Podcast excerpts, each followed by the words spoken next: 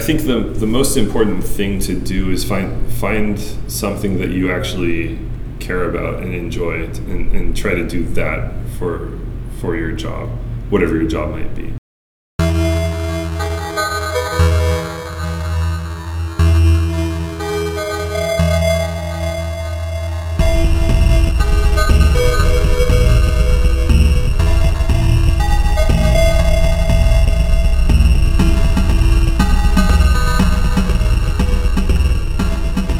Welcome to the NexUX Teaser Podcast, an audio appetizer for our monthly UX meetups. I'm Ben Watson. I'm from NC State Computer Science. I am Shah from NC State College of Design. I'm Josef Spjut from uh, NVIDIA Research. So I'm really excited about this interview because an important part, I think, of the mission of NexUX is we draw a strong connection between engineering and um, the more design or human sorts of disciplines that Yeah. are um, traditionally associated with user experience. So I look forward to it. So, but let's begin early. So the earliest I could find in my quick googling of you is that um, you went to school at UC Riverside. I did. Yeah. So you were knew you were going to do engineering.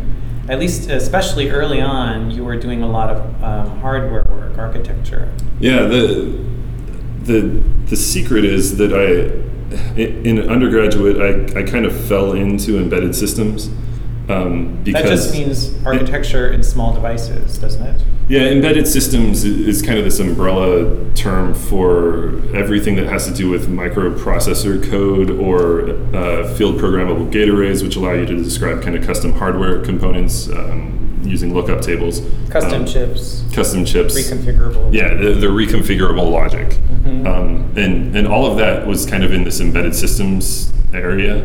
Um, and I, I had a chance to do un, uh, research as an undergraduate, and the advisor was in, in one of the one of the faculty in, in that area. So I kind of got roped into that. But at the same time, I had this parallel interest uh, in computer graphics Oh, um, which you know I only took one class on it. I tried uh, maybe two. I, think I did like the intro to graphics. Um, who was teaching that? Victor Zordan. I was going to ask if you knew Victor. Yeah, Vi- Victor Zordan. He was in fact the, the advisor for the student uh, ACM chapter, um, which you know I ended up being I think vice president of the student chapter. Oh there. wow. So I interacted with Victor regularly. Okay. Um, was he as much fun as, uh, as a professor as he was as a grad student? I went to grad school with him. Oh yes, he, he absolutely was uh, as much fun. Well, I, I didn't go to grad school with him, but he, he was a, a delight uh, a- Cool. as his student. He got me very interested in graphics, uh, and that when I was applying to grad schools, I, you know, I had this background of embedded systems, hardware related stuff, uh, but it, you know, really strong interest in graphics. Um, and so I looked at the schools, and uh, the University of Utah is known for its graphics. Yeah. right?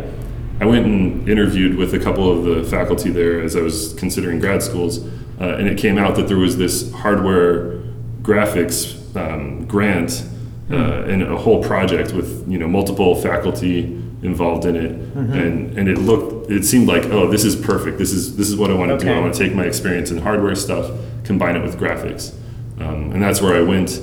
That eventually led me to NVIDIA, where I worked on uh, GPUs. Did some of those faculty that you met end up at NVIDIA too? Yes, so, some of those faculty are, are currently at NVIDIA. Uh, they, they had a startup that was, was bought by NVIDIA doing uh, real-time ray tracing. Uh, Okay. And, you know, That would be Pete and Pete Shirley and, And Steve, Steve. Parker. Mhm. Yeah. Uh, and, and Pete was on my uh, committee. Um, yeah. I looked at your dissertation briefly. I mostly read the acknowledgments. Uh-huh. Yeah, uh, it, it was it was great to be able to work with uh, Steve and Pete. Uh, they're, they're both incredible and know so much about so many things. So, in your acknowledgement, hmm uh, I think you said that uh, your advisor at Riverside tried to encourage your interest in artistic endeavors. And uh, what were those? I'm curious. Interesting. I, I'm not. I'm not remembering what I wrote. it was probably happening at three in the morning. Yeah. there, there's there's always been a little bit of uh, kind of artistic flair on the side. Like I, I've I've always desired to be good at drawing and uh, Uh-huh. and, and sort of art in general, but I, I don't feel like I personally have the You haven't really invested. natural innate Yeah. power, and I haven't invested enough time in Okay. that. Um, so th- there was a good opportunity in grad school, however, to be a TA for my advisor, who you know he himself is a hardware guy. He did two classes that I would say are kind of mixing art and engineering. One of them was art in VLSI, which is very large scale integrated circuits Huh. um, because what you do in VLSI is essentially draw a bunch of rectangles. Um, and there's sort of an art to getting those rectangles aligned correctly because you're creating transistors and uh, wires Sounds to sort connect of like things. Mondrian. yeah. Do you know what Mondrian? No, I don't. You should look at it. I mean, he doesn't draw little tiny ones, but he arranges lots of lines and rectangles on big canvases. So I could see the connection there that there's something artistic to looking at a, you know, at least a portion these days of a circuit um, Yeah. design. Yeah, and, and these days there's a lot of automatic place and route where the, these rectangles are drawn for you. Yeah. But the you know the the history comes from a lot of people who did this work by hand. And Yeah, Turner talks about that. He's like, these days, you just give it to some algorithm, and he, Yeah. you could say, you could tell that he doesn't approve. but I think it's necessary. They're so complex now you know, Yeah. any one person, maybe even any team of people, couldn't really do at least as good a job as an Yeah. algorithm. That, that, that's true. The, the algorithms handle a lot of it for us. Mhm. Um, so there, there was that one class um, in art in VLSI, which Okay, was what did you des- produce? I'm curious. Yeah, the, m- my production was a, a circuit that would generate uh, procedural noise functions, which are used uh, in movies and video games to create Yeah. uh, textures that are like automatically generated. Ken that- Perlin stuff. yeah, kind of Ken Perlin style noise uh, functions. So he got an Academy Award. He did. Yeah. Um, and and we, so some of the work we did following on to that led, led to a publication in hardware accelerated uh, Perlin style noise generation, Cool. um, which we call gradient noise because instead of being point sampled, it applies a gradient at each lattice. Um, maybe we shouldn't get into that. Yeah.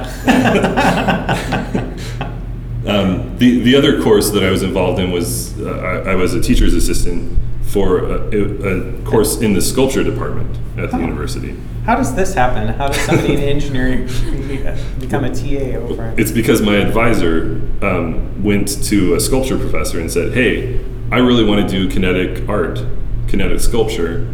Um, you're in the sculpture department. I like to fiddle with this stuff on the side. My my advisor, uh, Erik Brunvand, owns a print studio with his wife on the side. Oh. Uh, so they, they do all sorts of uh, you know lithographic and uh, etched printing. Kinetic sculpture is that like the stuff that's hanging from the ceiling and moving around in some fashion? Yeah, typically it, it ends up moving, um, but kind of the Mobiles, people yeah, call them. Mo- mobiles. Uh, so the students in the class ended up producing a lot of really cool things. Um, typically, you want some sort of sensor input of some sort, uh, and then some output. Now, it doesn't have to follow all of that, right? It could it could just move Yeah. on its own um, over time, or it, it could take an input. Uh, one really simple example was. Uh, there, there was kind of this piece of leather stretched over a plastic eyeball, um, and when you would, you know, That get doesn't close sound to pleasant. it, the eyeball would, would rotate. Um, it, it was extremely creepy, but the student put this together in a in a week or two, really. Okay. Um, because we we enabled them with you know the basics of Arduino programming. I see. Uh, and they were able to accomplish some really magnificent, interesting uh, art. Uh, we took some sculpture. interesting similar classes um, at State with Emil, right, Shaw? Yes. Yeah. Emil, Emil's a really interesting guy. He's one of our podcasts, on one of our earlier podcasts. Okay. So um, then you finished school at a, a, you finished your PhD, Yes. and Harvey Mudd was r- that right after? Yes. Right, right after I finished, uh, I the, there came a great opportunity to go teach at Harvey Mudd College as a visiting professor. Uh, that came up because they had uh, two computer engineering faculty in their engineering department, and both of them went on sabbatical at the same time. Oh. And, and so they had nobody to teach these courses. Right. Um, and so there, there was this opening uh, that needed to be filled. Uh, so, you know, I, I jumped on that opportunity. Um, it, it was great to be able to be a colleague with my father, um, who had worked there almost my entire life growing up, um, to sit on the faculty with him and be in department meetings together. And um, on top of that, the the school Harvey Mudd College is is a it, it's a very diverse uh, school, and, and it you know being a liberal arts college, they focus on kind of the general uh, education in addition to going into the technical details. I always thought Harvey Mudd was engineering focused. It's engineering and science, but they they're, have a humanities department, Hmm. uh, and among the Claremont colleges, there are five or seven, depending how you Yeah. count. Um, it it is the humanities courses at Harvey Mudd are known to be the hardest courses among all of the the schools, even though the focus nominally is science and engineering, and that's because they they hire very good faculty in their humanities and uh, Mhm. and, and arts department. Um, and you know, wh- while I was there, they hired a, a, they, they hired an artist coming out of NYU, I think, uh, to that department, and, and he was doing some really cool projects, um, putting ha- having the students draw on walls and, and, Hmm. and things like that uh, in public hallways. So you know, their their art was kind of present in, in everyday life on the campus. Cool. That's awesome. Yeah. It's pretty unique too. The the colleges aren't they sort of all deeply collaborating in some way? Like you can get your degree by taking classes at the Yeah, ones. yeah, that, that's exactly true. And Yeah. and a, a couple of people were getting their degree in, uh, you might call it Harvey Mudd engineering, while being officially enrolled at a different one of the schools, Oh. Hmm. uh, which, which is kind of it's uncommon, but it, it is possible. You can you can go to Harvey Mudd and you can get a degree in English from one of Hmm. uh, from Pomona, uh, for instance. Isn't um, I'm not going to say her name right, I think, but isn't Maria Klawe Yeah. like the chancellor or something? Maria Klawe The uh, is the president, of- President? of, Harvey Mudd, I believe. I believe that's the right title. Yeah, so she's uh, I I knew her a bit when she was at UBC. Uh-huh. Um, but they did some great work, and she led a lot of it in, um, I don't know what to say, building diversity. uh, yeah, in they, engineering, right? They, they've done they've done an incredible job at, at getting the, the gender ratios to be roughly matched. And, and while I was there, we graduated more women in engineering than we did men. That's really impressive. Yeah, and uh, the, they're one one of the things they did in computer science, which was not my department, but uh, I'm aware of the change, is they in their intro to computer science, where you're nominally learning programming for the first time, although most of these students coming into computer science, they already know some programming. Well, Um, you know, I, I think m- most of our audience may not know, but Harvey Mudd regionally is re- really well known as an excellent undergraduate engineering Yes. institution. So Yeah. the students who come will be really prepared. They, they tend to be really prepared. Um, Yeah. But but they found that there was sort of a, a macho sort of uh, feeling from a lot of the you know young men who are entering uh, programming. Some And it- programming going on? Yeah, some programming, if you will. Have Uh, you heard that phrase before, Shab? No. First heard to- It's a problem. it, it is a problem. Um, Uh-huh. and, and the way they decided to address it is to create this. They, they didn't call it advanced because that's not really what it was, but it was like black and uh, gold because those are the school colors. Um, Okay. and, and one of them was for the, the programmers, right? The people who had prior experience.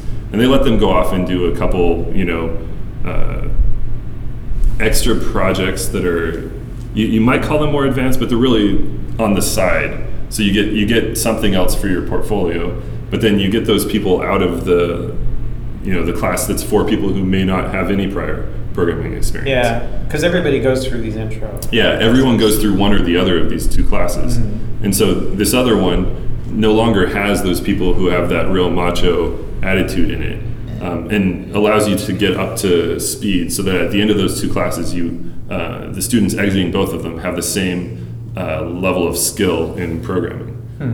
Um, so they can go and, and join up in the next class and, and be more, you know, intermingled and mixed. And uh, I, I believe there's also some amount of um, training that goes on for the programmers to help them, you know, understand that you know you're not walking on water. You're you're doing good stuff, but it, you know, you're you're one of the group, and you need to be inclusive. Yeah, so I would be interested to learn about that parti- particular part of the training because I Uh-huh. think everybody could benefit from that sort of education. Most of our educational systems are really good at developing your sense of expertise in your area, Mm-hmm. but not in developing your understanding and empathy for people who are from other areas. Yeah, that's a good point. Yeah. So uh, I think that's a shortcoming that you know exists for people who've already finished school and for Mhm. people going through school today. So Yeah, and, and in the college objectives, right, that you you assess at the end of every course, there there are a number of these diverse uh, perspectives that it, it's kind of hard to incorporate in every single course. Some of these, you know, real science oriented courses, you really need to get through the math principles or, or whatever Yeah. it is.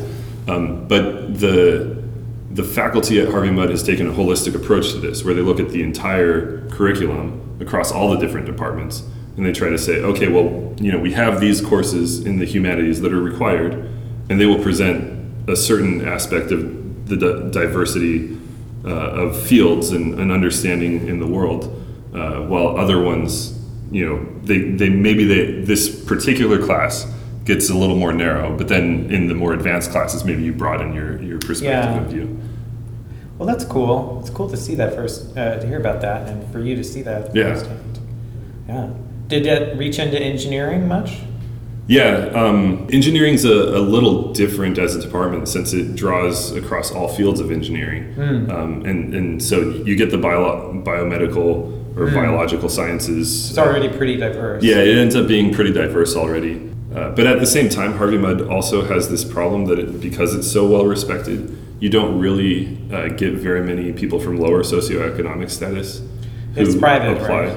Yeah, it, it's a private school. It, it's super expensive, uh, and so it, while it has made huge leaps uh, to increase diversity, and I, I do feel that the students graduate with a, a much broader uh, Mhm. view of the world uh, and more diverse experience. They don't necessarily uh, get to interact with people who might be coming from inner cities, um, where where socioeconomic status is fundamentally different than Yeah. what you see there. Yeah, so that's sort of diversity, not so much. Yeah, they, and the, um, one thing they are doing is they have a what they call a global clinic, which is where they work with. Uh, they, they so the clinic project at Harvey Mudd is kind of a senior design project that runs for a full year, and a company comes and pays the students to work on this project. Uh, so you can think of it as like a year long master's student uh, doing contract work for the company. Oh, so this is after their fourth year, or This this is during their fourth year. okay, so it's a senior design. Yeah, it's a senior design project, so they're doing it on the side with all their other classes. Oh, they still have a full load. yeah, they still have a full load, and and you have So they're kind of interns, part-time interns. they're kind of part time interns, yeah. Uh, but you put four or five of them on a team so that they can get about one person's worth of work done throughout the year, um, and the the global clinic is uh, taking this this concept where you have a small team at Harvey Mudd, and then you get a team from another school internationally. Oh, cool. Right. So then maybe you're not even necessarily speaking the same native language. Um, and, and, and so that, that brings in a little bit more diversity and understanding. And, and they really like foreign exchange. Uh, there, were, there were always students from France in my classes, for instance. Uh, they would come for a year uh, to study with us. And That's cool. yeah, so they're, they're trying to get the global perspective by taking a couple small steps that are relatively easy and straightforward. Well, it sounds like you really liked it. I did. So you left. I, I, so I left. Uh, yeah. Um, my- you didn't my- get a permanent position, I guess. I did not get a permanent position, and Yeah. the what happened is while I was attending or wh- wh- while I was teaching at Harvey Mudd, I, I had the chance to come to NVIDIA and work on ray tracing hardware, which Right. is what I did for my PhD. and it, it has the potential, um, and you know this is what I wrote about in all my papers, to revolutionize computer graphics, um, especially if you make real-time ray tracing uh, hardware. Um, you know, I, I, that that's what I was super excited about in my PhD, and so NVIDIA Right. gave me the chance to come work on that at, at NVIDIA. Um, and so I spent a couple years working on what is now the Turing GPU architecture, uh, and uh, I'm so so happy to finally be able to talk about that for the last. Because it was just released like It was just released, ago. yeah. Not even, yeah. it, it was released this month. yeah. Um, uh, for uh, people who don't know graphics, um, could you take a shot at explaining why ray tracing is going to be so special? Sure, uh, and and maybe the best way for me to explain this is to go back to my undergraduate uh, graphics course, Okay. where one of the projects was to build a ray tracer. Uh huh. Um, and and what a what what that is is you take uh, the the way light works is it kind of propagates in a direction until it hits something. Uh, you know, it, it could hit participating media in the air, but Yeah, let's ignore that for for the gas second. or something. Yeah, Uh-huh. and and so it hits a surface, and then the light reflects off that surface according to what has come to be called the rendering equation. Mhm. Um, and and so by doing simple ray queries where you, you generate a ray that that's the origin point and then the direction in the world uh, and then you trace that until it hits geometry you can very simply compute uh, the illumination of the world Uh, Okay. and turner whitted had this observation that if instead of taking light from the light source you took it from the camera Mm-hmm. uh, point point of view and traced it in reverse, then you would much more quickly resolve the Yeah. image that the camera would see or the image your eyes would see. Um, now it turns out um, we we did that project in undergrad and it was Yeah. great and I was like, oh, graphics is super simple because you just shoot these rays and you know you add more of them and you get more realistic light. That, that's Uh, the first project in my course. yeah, uh, it, it's logical. it, it makes sense. Well, Yeah. it turns out that graphics hardware has evolved to do something else entirely. Yeah. Over the years, and and, and that that operation is much more complicated uh, to explain, and. Uh, But I guess it must be better for hardware in some sense. yeah, it, Uh, it, it is more efficient for the basic operation because what it does is it takes a bundle of these rays, uh, gi- gives them a common origin and kind of a common distribution across Mm-hmm. uh, some space, and that lets you optimize some of the math. Uh, so so it, it goes a bit faster, and it turns out that that's faster enough to make people want to optimize hardware for it. Um, but what what you then have to do is you have to kind of bend your mind and twist Yeah. this algorithm to try to do more complicated things than basic visibility. Um, for instance, you, you you generate shadow maps that way, but that's really just kind of an image of what the shadow might look like from some perspective, the perspective Yeah. of light. Uh, and if you ray trace it, it's just simple and straightforward, and it does the right thing, and you don't have to do anything crazy. So it sounds like your basic argument is that it's just easier to understand. It's easier to build graphical applications. Yes. This way, And, and at least concept for the human mind. Mhm. Yeah. And, and the thing we, we would say is why try to evolve the algorithm to make it look like what you want when you could just evolve the hardware to run the algorithm that you want. Yeah. hmm Yeah. We've sort of been stuck for whatever thirty years with Yeah, something that's better for the machine than for the people who use it. Use them. exactly. Okay. Does that make sense to you, Shaw, in any way? Um, like the graphic is funny. Like uh, when you say graphic, you mean like computer algorithm, like all the combining technology. The graphic, in my definition, at first, is just 2D graphic. You know, like 3D. Yeah. computer. Like graphic design. Yeah. hmm Yeah. Yeah, computer So graph. and We, we get that confusion sometimes. Every now and then, a design student will come to me and say, "Should I take your class?" And I say, "Probably not."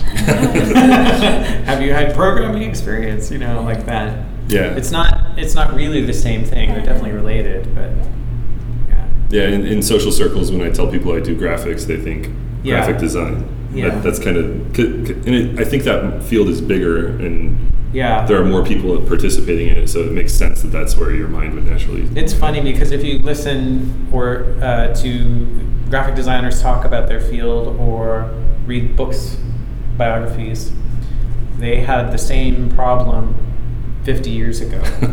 you know, like you know, people would try to explain what they would try to explain what they did to the public, and they didn't know, they didn't get it. Yeah. so okay, so you had the chance to do hardware. You came and you did it. I Was did That, that a, on a consulting sort of gig. Yeah, sort of. Uh, I did two full time summers and uh, part time during the school year Yeah. for two years. And at that point, it was decided that it was hard, it was a product, mm-hmm. right? And I kind of wanted to continue to participate as a researcher, as a research scientist. And so the way for me to do that at NVIDIA was to Be pivot. yeah. Well, I, I wanted to be hired as a researcher. And if, if I was going to keep working on ray tracing hardware, I was going to be hired as a, an engineer, a product engineer. Mhm. Um, so I had to reinvent myself and reinvent my research direction. And that was exciting to me because I'd been working on ray tracing hardware for probably 10 years at that point.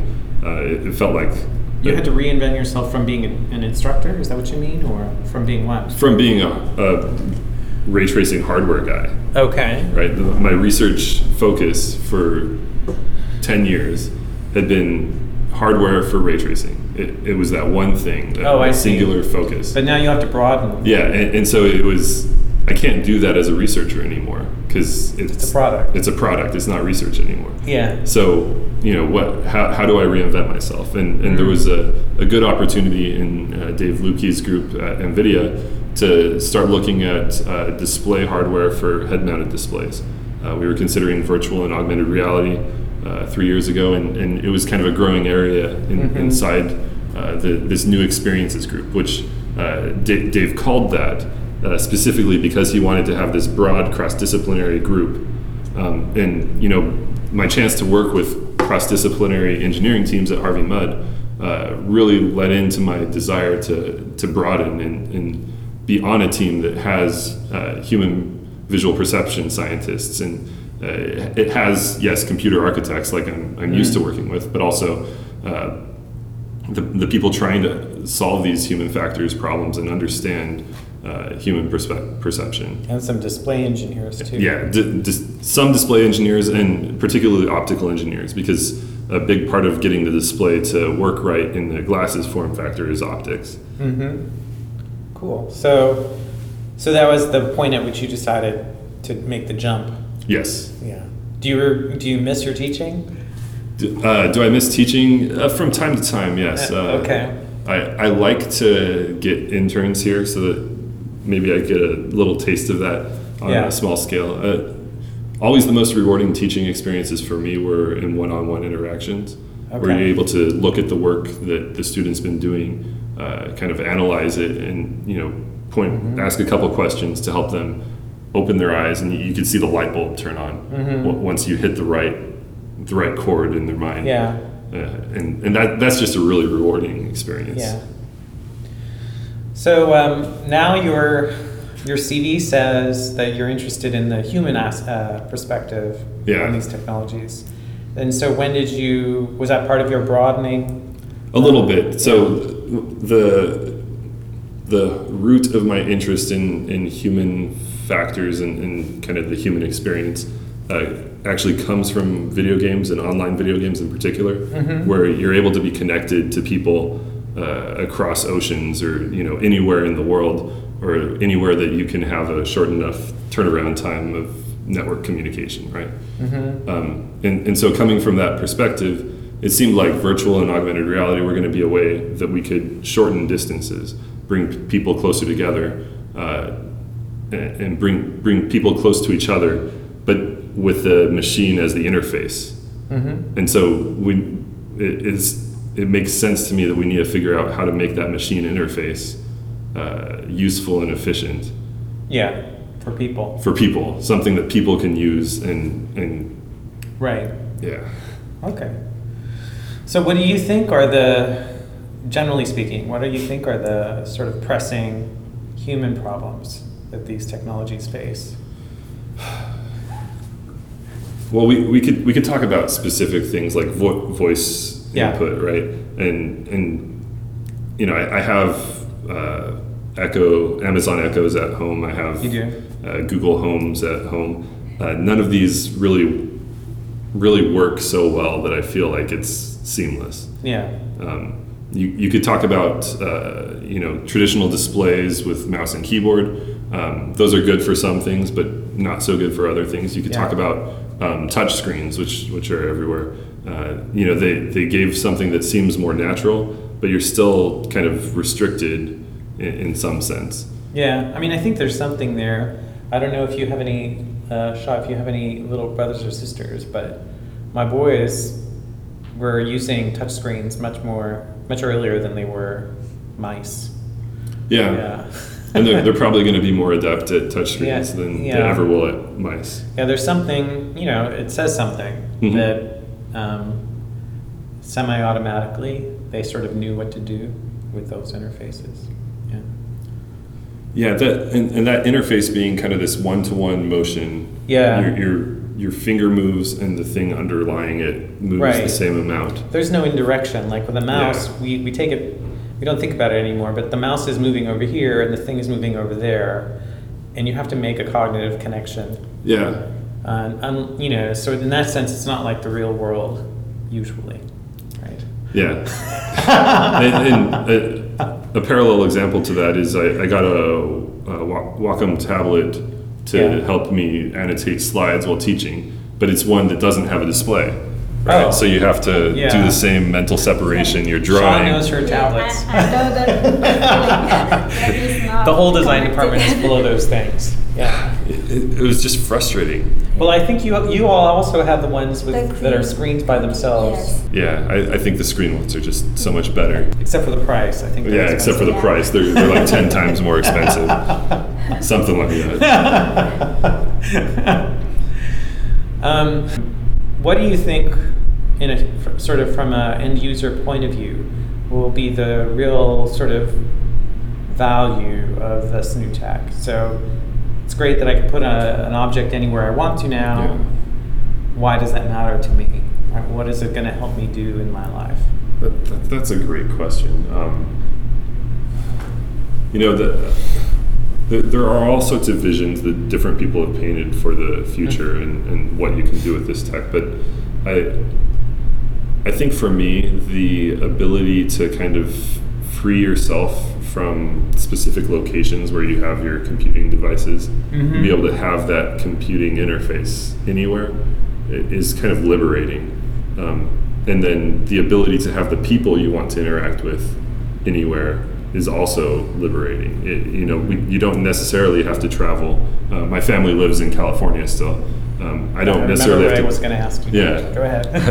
I don't necessarily have to travel to California to see them. Mhm. Um, and if you can embed them in the real world more convincingly than what we get with Skype or FaceTime, uh, that that's going to make a significant change, I think, in, in how we uh, how how much closeness we feel uh, emotionally and Hmm. you know mentally to the people. Um, I agree with that. I mean, I think it's going to be valuable that you can sort of do FaceTime anywhere, not just on your little phone. yeah. Um, so human communication, and then like you were hinting at, I think sort of adding information to the world. Yeah, uh, I, I mean, as a programmer, it, would- it would be nice if I could, uh, you know, say I'm taking a walk in the forest and I have this like moment of clarity and I understand, oh, that's what I need to do for this program I've been struggling with. Mhm. It would be nice if I could just, you know, sit down and type it up, the Right. you, you know the ten lines of code that I needed, uh, and then you know put it away and go back to the, the nice walk in the forest. Okay, Josef on a rock in the woods, debugging his code. I, w- I wouldn't necessarily go all the way through the debugging flow, but, you know, get get the notes taken down in, Yeah. in a meaningful way. Yeah. Yeah. So the question I was going to ask you was NVIDIA is a pretty widespread corporation. Yeah. So I know there's big headquarters in Santa Clara, Uh-huh. and then there's an outpost, I think, up in the, in the northwest somewhere, right? Uh, and then, Seattle. yeah. Yeah, there's a Seattle and a Redmond office. Yep. And um, okay, so why did you come here? Why did I come here? The, Yeah. the reason I came here is uh, having written ray tracing hardware papers. I cited Turner Whitted regularly. uh, Yes. every single paper. Because And of Turner? You came because of I came because of Turner. Tur- uh, Turner had left Microsoft Research, uh, Uh-huh. and uh, Dave Luebke managed to hire him.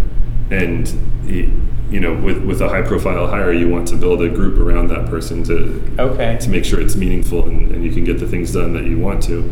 Um, and you know, he he's had this vision of wallpaper displays for a very long time. Oh, really a long time. Yeah, It's very, very long time. displays, he used to call it. Yeah, and you know that that seemed compelling and interesting to me, and you know, trying to put more compute uh, near the display uh, Mhm. seemed like a an interesting line of research, and I wanted to be able to work with him really. Okay. And he he wanted to be in North Carolina. He's from North Carolina. Yeah, this is where he grew up and went Yeah. to school. So I, I needed to come to North Carolina. So, what do you think of the state and this area? Oh, it's been great. Um, Yeah? Yeah, it, it's a little more humid than I'm used to in Southern California. Well, yeah. I mean, California's pretty dry. yes. It's on the other extreme. Yeah. Yep, it, it's very dry there, and and you know, uh, uh, it, it's it's been nice. the The beach is close enough. The mountains are, are close enough. All right, so I promised to ask you that question. Have you had any thoughts about what you might say to, or what you do do generally say to a student who's going, who's graduating, when they're leaving your door for the last Yeah, time? I I think the the most important thing to do is find find something that you actually care about and enjoy, it, and, and try to do that for for your job, whatever your job might be. Mhm. Um, I in growing up uh, because my dad is a professor. I always thought I wanted to be a professor, um, and I got a chance to be a professor, um, and and I could have tried staying on that path and, and doing academic research. I thought that would be really enjoying enjoyable, um, and I still enjoyed the research and, and I would enjoy teaching. But uh, you know, I I happen to be very very lucky to have this opportunity to to work on hardware that I think is going to change the world. Yeah. Um, and so, you know, I had to jump on that opportunity, and then uh, to be able to come work with uh, Turner Whitted and and all that. It, it, it's all stuff that I'm very passionate about, and, and has enabled me to keep learning, which is important to me, uh, and keep keep making Right. ho- hopefully uh, help the human uh, society progress in Right. meaningful ways. Make a contribution. Yeah. Yeah. All right. Thanks. Thanks for your time today. You're welcome. You've been listening to the NexUX Teaser podcast. Our meetups happen monthly on Fridays at 3 p.m. at the Hunt Library. This year's meetups and podcasts are sponsored by Eastman Chemical, LexisNexis, and KPIT. Our music was composed and performed by Ricky Popper. To learn more about NexUX and its meetups, podcasts, and projects, go to our website at nexux.ncsu.edu.